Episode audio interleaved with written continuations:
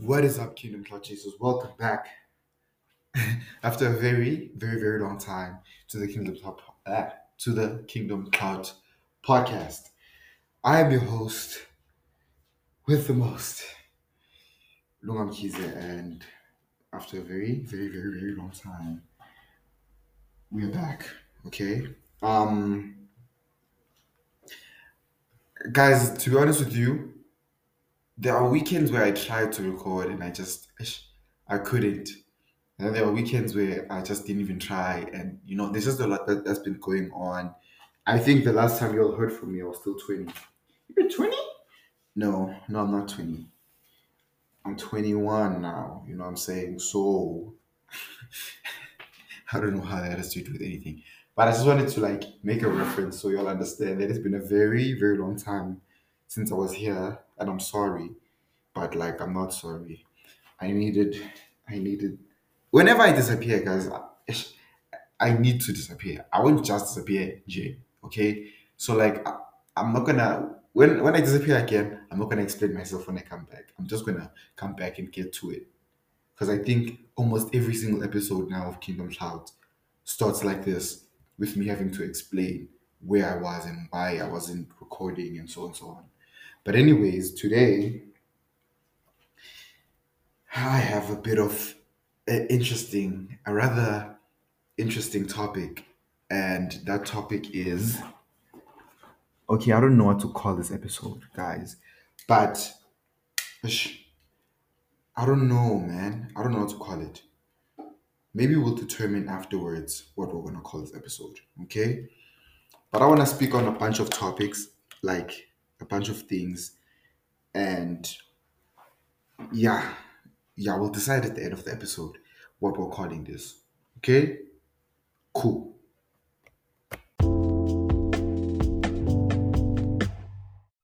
Okay, so today I want to talk about let's start off with bondage. Okay? And what bondage is. Bond- Bondage is like a, pa- a sermon that I really love explains it so well. It's Jesus is Loving Barabbas by Judah Smith. If you get the chance, you should go on YouTube and check that sermon out.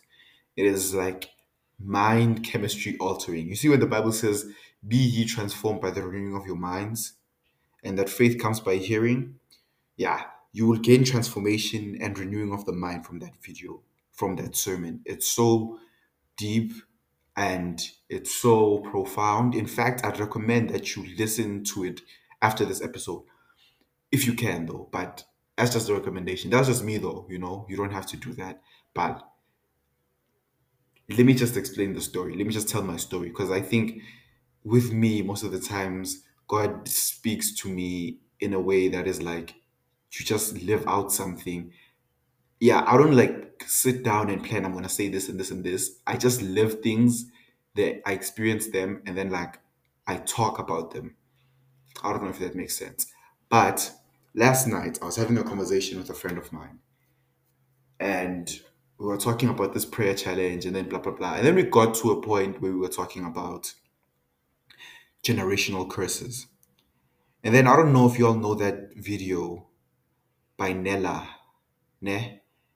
Yes, guys, I I know Nella.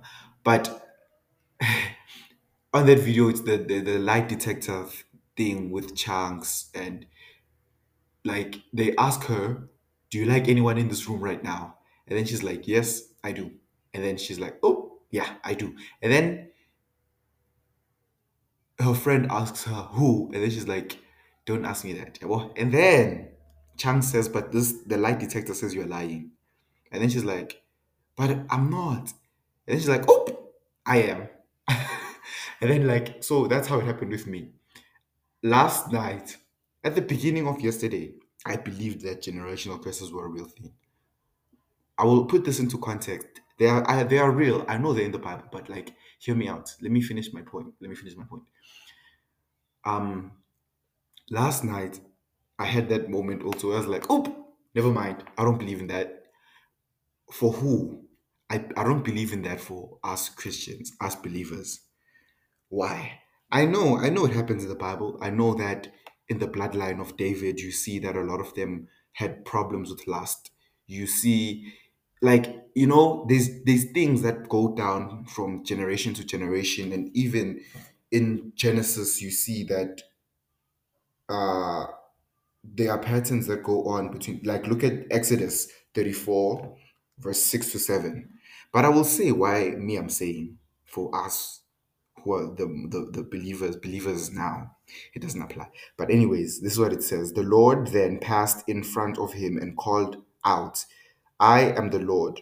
I the lord am a god who is full of compassion and pity who is not easily angered and who shows great love and faithfulness. I keep my promises for thousands of generations and forgive evil and sin but I will not f- fail to punish children and grandchildren to the third and fourth generation for the sins of their parents. You hear that? He will, that's a guarantee from the big God that he will not fail to enforce a punishment from generation to generation. Okay, so if God said that, why then you, Lunga, are you saying they don't, they are not real for us Christians? Here's what I'm saying. I'm saying that they are very real, but they were dealt with.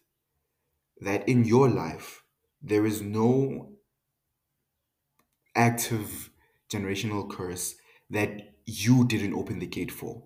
If there is one, you opened that gate. How do you open the gate for it? With your faith, by believing into it.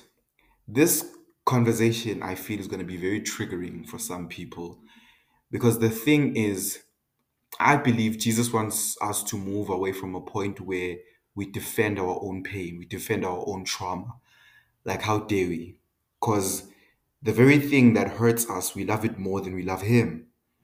The very things that bring us pain, we love them more than we love Him. We are so in denial of being separated from our pain because we identify with it.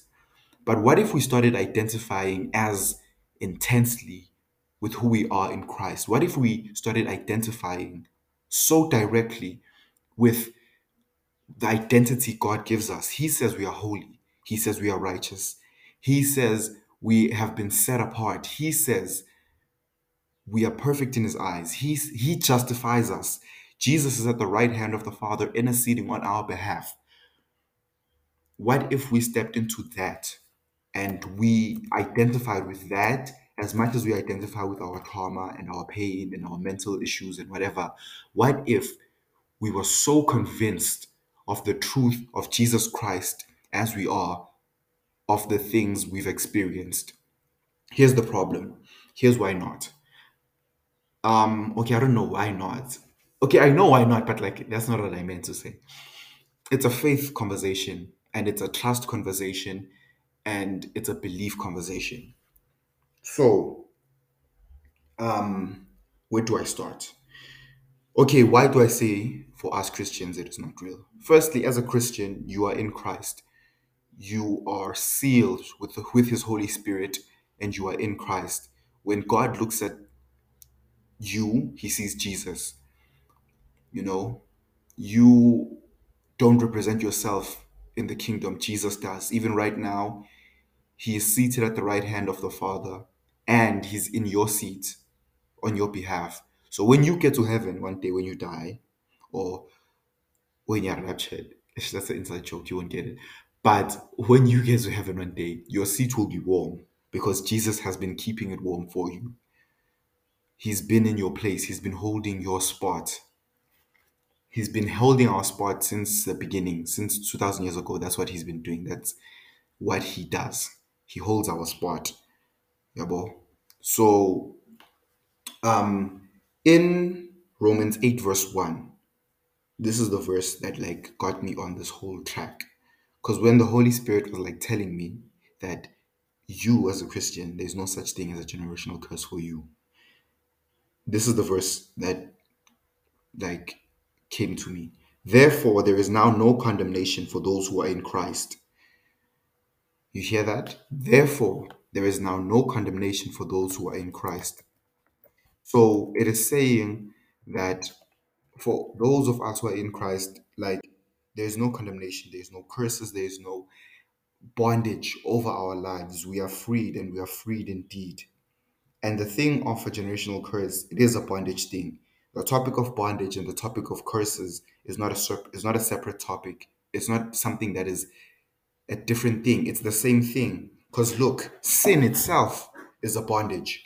We were slaves to sin before Jesus died for us and before we accepted him. That's what we were. We were slaves. So when you go back and you want to see that sin itself is a generational curse, it is the first generational curse. You go back to Genesis. Adam and Eve are in the garden and they mess up, right? Then God punishes. And in this punishment, there's a sentence, there's a curse that is put on the whole earth. This is a generational curse that doesn't just affect one family or one, it affects the entire earth. Okay? And this curse is the curse that gave us our sinful nature. It what it's what made us not naturally be good people. It's what made, made us to not naturally like God, to not naturally desire His will. Adam and Eve used to love being in His company. If Adam and Eve, if Adam and Eve had to have a Bible, they wouldn't struggle to open it every morning. They loved His company because they were naturally made in His image. They, you know, but me and you, unfortunately, we weren't born in God's image because of the fall of man. We were born in the likeness of Adam. We were born in his likeness because of his mess up. Everyone that came after Adam was in his likeness. What Jesus' death does on the cross is it restores us back to the likeness of God. That's why we have to be adopted back into the, our family, our original family, which is the kingdom of God, which is the royal family of heaven. That's our family. But we need to be adopted back because it's kind of like we were kidnapped. And there's a there's a part in Ephesians where it says the Holy Spirit is the ransom that is paid for us. You know? So anyways, anyways. In Genesis, he messes up and then sin comes into man. And then every person, every human being, as hard as they try, they can't not sin. They mess up, they mess up, they mess up, they mess up. That's because of the first Adam. And then we get Jesus, who is the second Adam. He lives a life sinless. He knows not of sin and he never sins. But God makes him who knew no sin to become sin for us so that we might become the righteousness of God. Hmm. Him who knew no sin became sin so that we might become the righteousness of God. So basically, what this verse says, what this verse is saying, is that when God made God had to treat Jesus as if he had committed every sin so that he could treat us the way he the way that Jesus' son was supposed to be treated. You get it? So there's another verse that is very similar to this one in its orientation. And I want to just open it quickly. Um I'm sorry, I'm sorry for taking so long. So, uh, ah, um, okay, it's it's Galatians three. It's Galatians three verse thirteen. This is what it says: Christ redeemed us from the curse of the law by becoming a curse for us. For it is written, "Cursed is everyone who is hung on a pole." So, the same way he became sin and then he died, and sin died, so did all the curses that were held against you, all accusations that were held against you, all your former names. Your former names were sinner, your former names were cursed, your former names were pervert, your former names were addict, your former names were all these things, and they were hung on that cross. So he dealt with it for you. The moment you accept him, you are already covered in the blood. So my conflict is not that is not with okay here's my conflict my conflict is that when we pray my fear is that when we pray as believers we are undermining the power of the cross if we go and we pray and we say god please remove this curse over my life or this generational curse what curse what Are we saying that Jesus is a liar? When he said on the cross, it is finished, tetelestai, he has completed the whole thing, it is done, beginning to end, Alpha and Omega. He has summed he has finished the whole thing, it is done in him. So when we are in him and when we abide in him and we walk in the spirit and we walk in faith and in truth, this it means that we declare, we don't pray and say, God, please remove. We will tell our mountains, we will tell these curses because maybe they don't seem they are not as obedient to God as we are because we are his children and the, the Bible says that those who love him obey him.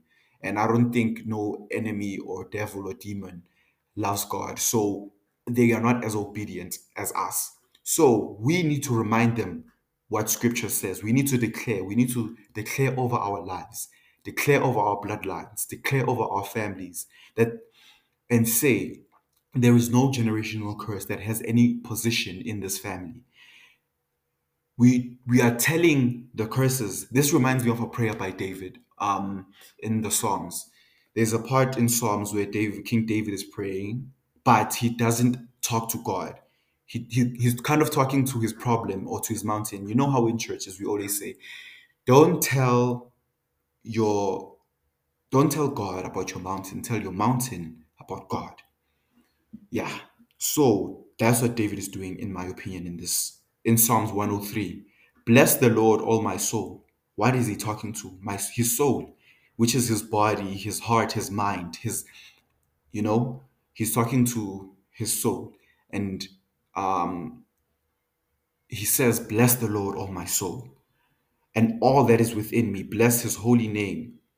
He goes even further, he even tells angels, Bless his holy name, all ye heavenly hosts. And then he says, And forget not his benefits. He who forgives all your sins and redeems your life from the pit, he who crowns you with righteousness. Do you hear how, pro- how deep this prayer is? Yet he never says, God, please. He, he, he, but instead, he elevates his own mind to the truth, to the real truth. I imagine that when you pray a prayer like this, your reality is disaligning with God's word. You know, when we pray, we say, Let your kingdom come and let your will be done on earth as it is in heaven. What that means, I think that David's prayer is the same as that part of the Lord's Prayer because they are both saying one and the same thing. They are both saying, Let the kingdom come. Because in the kingdom, in the truth of the kingdom, you said, We are forgiven, my sins are forgiven. My reality doesn't look like that because I still feel punishment. I, I still feel, you know, there's all these things that happen because of sin. I still know that the wages of sin is death. But when I say, In your kingdom, let your kingdom come, in the kingdom, there's no more tears, there's no more suffering, there's no more curses. So when I say, Let your kingdom come, I am living in the kingdom here on earth. I don't need to conform to the lifestyle of earth or to the beliefs of earth or lower my standards. Okay, let me digress so I can explain better. In um in what what's this verse? In here it is. In Second Corinthians 10, verse 5, it says, We demolish arguments and every pretension that sets itself against the knowledge of God, and we take captive every thought to make it obedient to Christ. So, Christ says, I have set you free and free indeed. I have given you peace that the world cannot give. I've done, you know, that's what Christ says. But your thoughts will say, hmm, my mom struggled with this thing, her mom did too, and her mom did. You know, it's been in this family for so long, so I'm probably to go through the same thing. That thought is the arguments or the imaginations that are being talked about in Second Corinthians that we need to demolish. That's the very thing we need to demolish. You, you, trust me, trust me. If generational curses were over your life, there is no goats you could slaughter, no amount of fasting you could fast, no amount of anything you could do in your own capacity to free yourself from it. I, I don't think we grasp how small we are. And you know, because did you hear what God said in in Genesis in Genesis? He will be faithful to punish your children and your grandchildren until the third and fourth generation. So are you telling me that your sacrifices, your altars, your prayers would be convincing to God when he says that our good works even are like filthy rags in his sight? That is for us when we are not yet in Christ. Nothing we can do can impress him. So there's no way you are going to convince him to remove any curse over, over your life. I'm not saying that he brings these curses, but I'm saying that there are curses that that God does bring, but not all of them. But he removes every single one. Whether he put it there or he didn't, he will remove it.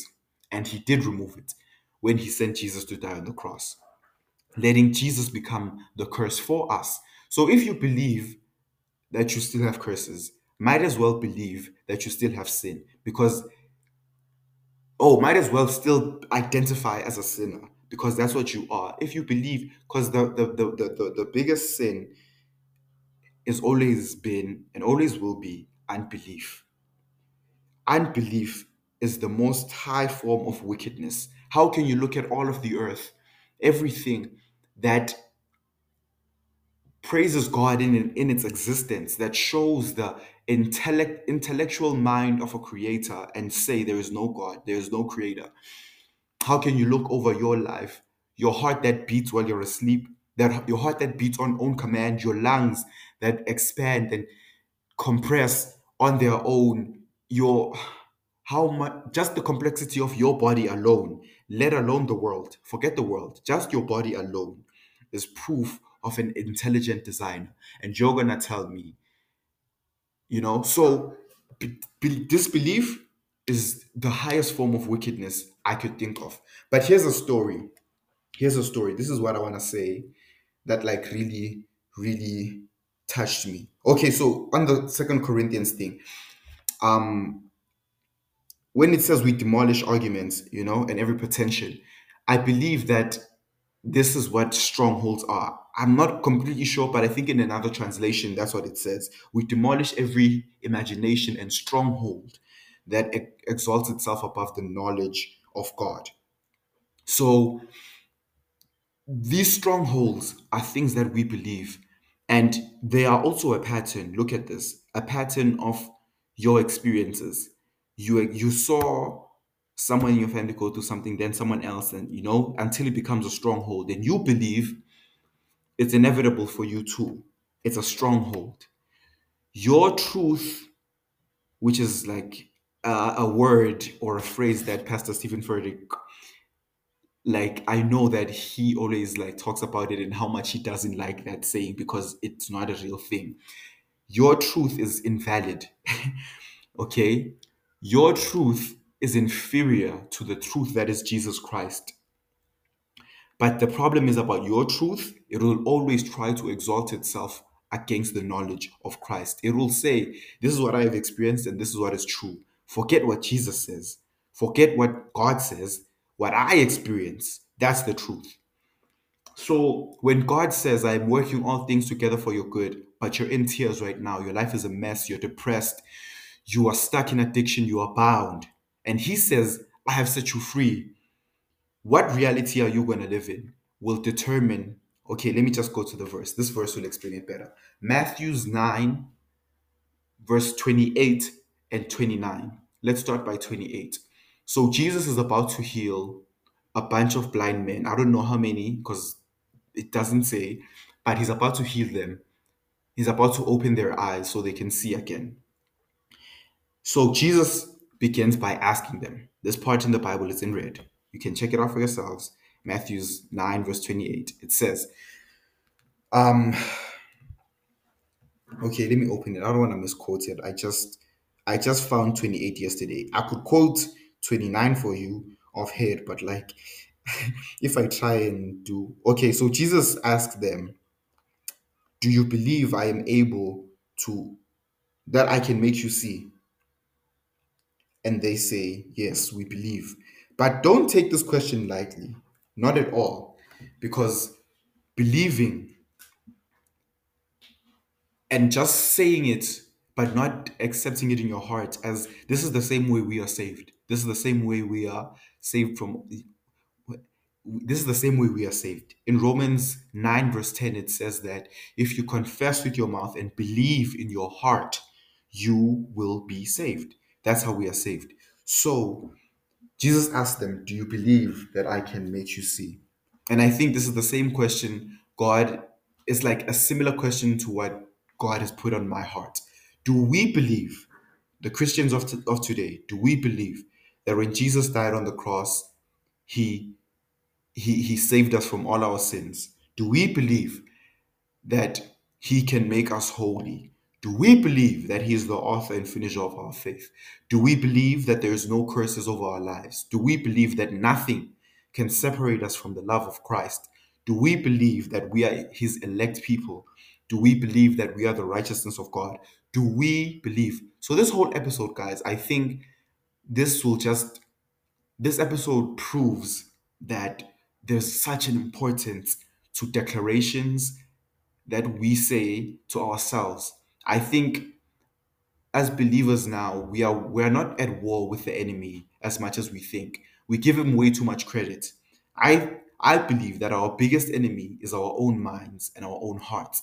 This is where we we build the strongholds that exalt themselves against the knowledge of God. This is where in our hearts we hold certain ideals. We believe that we are going to be addicts forever. We believe that we are going to be sinning forever. We believe that God hates us. We, we make these arguments and these imaginations and these strongholds that exalt themselves against the knowledge of God.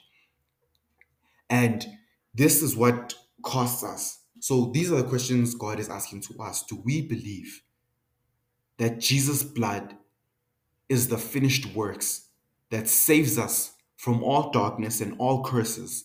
Do we believe this? Okay, so here's here's here's what happens next. In Matthew's 29, Jesus touches their eyes. And I believe even right now, Jesus, not right now, but when Jesus was on the cross, this is what I believe was happening. Jesus was touching your sin, he was touching your addiction, he was touching your lustful desires, he was touching. I'm sure it says he became sin.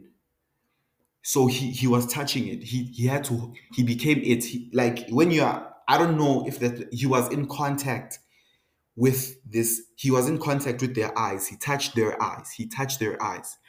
Jesus is touching your sin. He's touching your problem. He's touching your your your, your curses. He's touching your weakness. He's touching he's touching it all. And then he says um as your faith is be it so unto you just imagine now what would have happened if when they said they believe they didn't really believe. And jesus said as your faith is be it so unto you. Imagine if what their faith said was ah i'm never going to see. That's exactly what was going to happen. Imagine if their faith said so now I say also to you, because you have been asked the same question. When you are the, the answer to this question you gave the day you accepted Jesus Christ, and you said, Yes, I believe that Jesus Christ died and rose from the dead and is at the right hand of the Father. I believe in him as Lord and Savior. You said yes, you believe. But now imagine, because Romans 9, verse 10 says you need to confess. So you've done that. Cool. But what did your heart say? What did your faith say? That is why we are to guard our hearts above all else, because it is the wellspring of life, because that's where the problems flow from. Not the enemy, not the devil. Do you think I'm lying? It's a verse in the Bible. The devil has no authority over your life. Curses have no authority over your life. Your problems come from your own heart. They don't come from outside sources. They are not external. They come from within. And that is what is battling with God in Corinthians, I believe, it says that our flesh wars against God. We cannot be present in the flesh and be present with the Father because they, there is enmity between the two. The flesh and the Father do not click. We give too much credit to the enemy. Our problem is our flesh, our own minds, and our own hearts. our own lustful desires. That is what we are battling. That is what we are crucifying. That is why what we are silencing. That is the pretension, the imaginations, and the high things that exalt themselves against the knowledge of God. Those are the things we are fighting. So, Jesus says, As your faith is, be it so unto you. So I say, if you believe that they are real, for you as a Christian, you believe that generational curses are real. Who says those? You are shaking my guy. Yeah, that's what I'm gonna call this episode. As a believer, you can't shake. You have to be. You have to stand firm on this foundation, on the truth that is Jesus Christ. Jesus says, "I am the way, the truth." He is the truth, not your reality, not your experiences, not what you've been through, not what your family's been through. That's not the truth. The truth is Jesus. Jesus says you are free. Jesus says you are set apart. Jesus says, I work all things together for your good. Jesus says your steps are ordered. So you decide today and right now what your truth is. But as for me and my house, my truth is Jesus and his word. Okay, let me quickly pause so I can finish off.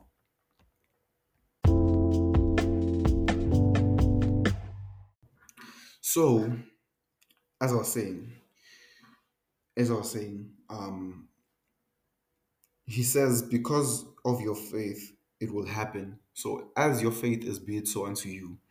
This is what I want to say to you, ladies and gentlemen. As your faith is, be it so unto you. Like, wherever you go, take these words. I, I feel like we block our own blessings, we block our own freedom. In this amazing sermon, the one I told you guys about earlier, Judah Smith is talking about how we protect our own burdens. Jesus is being held trial, basically. The religious leaders have brought him to Pilate to sentence him because they don't hold the authority to do that, right? And they need the Roman emperor to sentence him to be crucified. So Jesus ends up in some sort of a popularity contest. This is exactly what's happening in our minds every day, all the time. Every time we exalt some, this is the living embodiment and example of a stronghold. Jesus ends up in a popularity contest. There's something that is exalting him itself against the knowledge of Christ, against the knowledge of the Son of God. This this is the highest degree of blasphemy that I can think of that there is in the Bible. A lot of crazy things happen in the Bible, but this this I believe exceeds them all. Pilate, because it is uh the time when the, the the because of the Jewish, I don't know if it was Jubilee or it was Sabbath or what, but like Pilate had this thing because of the, the the Jewish religion, he would be able to release one prisoner from death row. Okay? One deserving prisoner, one prisoner who is supposed to die, who is worthy of the cross, who is worthy of the beating, who is worthy of the mockery, who is fit for it, who is emfanele, who is suited for it, is going to be re- released. Look at how amazing Jesus is. Look at how amazing Jesus is, and look at how pathetic we can be in trying to resist his love and deny it and say, no, we are good. Um, no, thank you. It is the most, it is the rudest thing. It is, I grew up in a house where I was taught that if we go somewhere and we visit someone and they offer you food, it is rude to say no. But this is like, this is the one cup you can say no to. This is the one cap, the one cup you can't say no good. I'm thank you. This is the one thing you can't, you can't, we cannot reject this, guys. We, this is why I unbelief is such a, a big sin. Jesus is being compared to Pilate. I mean, to to to to this prisoner. His name is Barabbas. And Pilate asks the crowd, "Who do you want?" And they basically start chanting out, "Give us Barabbas! Yeah, we want Barabbas!" And I, I just I really hope you guys go and listen to the the Judah Smith Judah Smith sermon because the way he puts it, you feel his heart and you feel you feel how heavy and the thing is even me i get it but the way he articulates it is so deep. But anyways um he, he they choose they want barabbas and barabbas comes down and he's probably thinking wow man these people love me they chose me you know they want me free yeah these people love me yeah yeah yeah but no it wasn't the love of the people it wasn't the authority, it wasn't the power of Pilate. Earlier in this conversation, Pilate is asking Jesus because Jesus, like Jesus is not answering Pilate's questions. And then Pilate says to him, Why are you not answering me? Do you not know that I have the power to crucify you or to free you? And then Jesus says, You would have no power over me had you not been given it from above. Imagine if we had this level of conviction, this level of authority, and this belief. Imagine if we walked in this power. This is why we need to declare things, guys, so we can walk in this authority. When bad things happen to us, when challenging things arise, we must say to them, You would have no power over me had it not been given to you from above. And if He's in control, and if He gave you the power, He's your boss. And if He's in control, He will control all things to work together for my good you may intend it for evil, but he intended it for good. So Jesus says this. So now he's being compared, and and, and Barabbas is let out, and the, he thinks the people love me. What what? But no, it wasn't the people. It was the intentional plan of a loving father to free Barabbas. And Barabbas just goes on. We don't have any record in the Bible about him repenting and coming to Christ and saying, I owe you my life now because you have set me free or anything. No, he just goes on. It's almost like Jesus is saying, I love Barabbas and I want his sin. I want his mess ups. I want his burden. And I'm wondering who this Barabbas character is, who relates to this guy, you know? And I, I realized, okay, now I'm like directly quoting, but he says, and I realized who Barabbas really is. It's me. It's you. The name Barabbas itself means son of a father. I think as believers, we know the word Abba, father, which means father, Abba, which means father. And in the name Barabbas, Bar Abba, Bar, Barabbas, that word is there. So, son of a father. We were those sons. We are those daughters. The, the normal, average sons of a father. We are them. We are just another son. And we are sons of some good dads and not so good dads, but at the end of the day, the father that connects us all is Adam, and he messed up. And this is the generational curse that has costed us so much. And this is the very curse Jesus is here to take. And when that father who costed us so much, he should die, right? He, sh- he should take this punishment, he should take this sin. But Jesus says, I want to adopt you. I want to take you on. I want to take your sins. And he takes that place. He takes that punishment. He takes our punishment. He takes Adam's punishment. He takes everyone's punishment. He dies for the whole earth. And he walks away and he carries the cross. And it's almost like he's saying, Son, daughter, go ahead, live your life. I will pay the price. And he did. Now, how dare we say, No, Lord, don't take my sin. Don't take my curses. How dare we defend? Don't take my trauma. Don't take my burden. I will carry it. No, how dare we? How dare we think we can shake ourselves free? How dare we think it is in our own capacity to free ourselves? Because the same way we are saved is the same way we are sustained. So now, how dare we think it is going to be by our prayer and our fasting and our religious, by our tithing, by our serving, by no, no works of us will suffice to free us from the, the curses that are over our lives.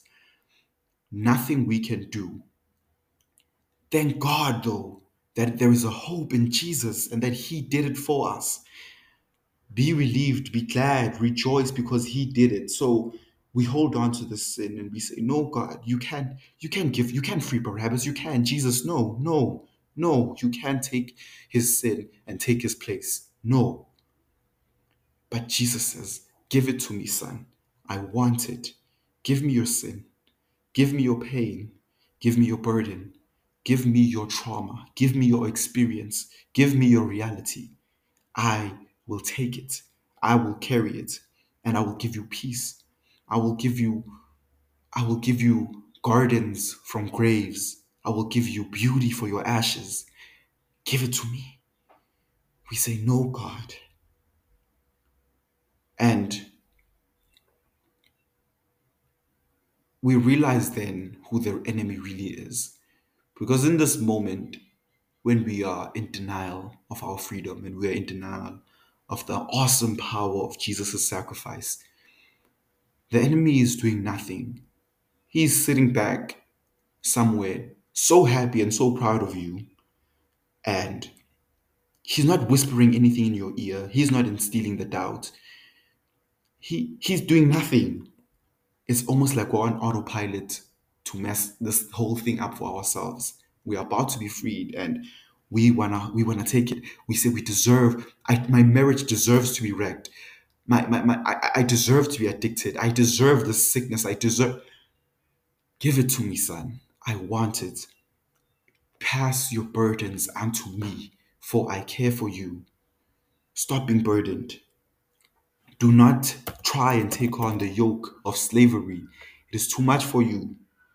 The yoke you need to take on is the easy one. He says his yoke is light and his burden is easy.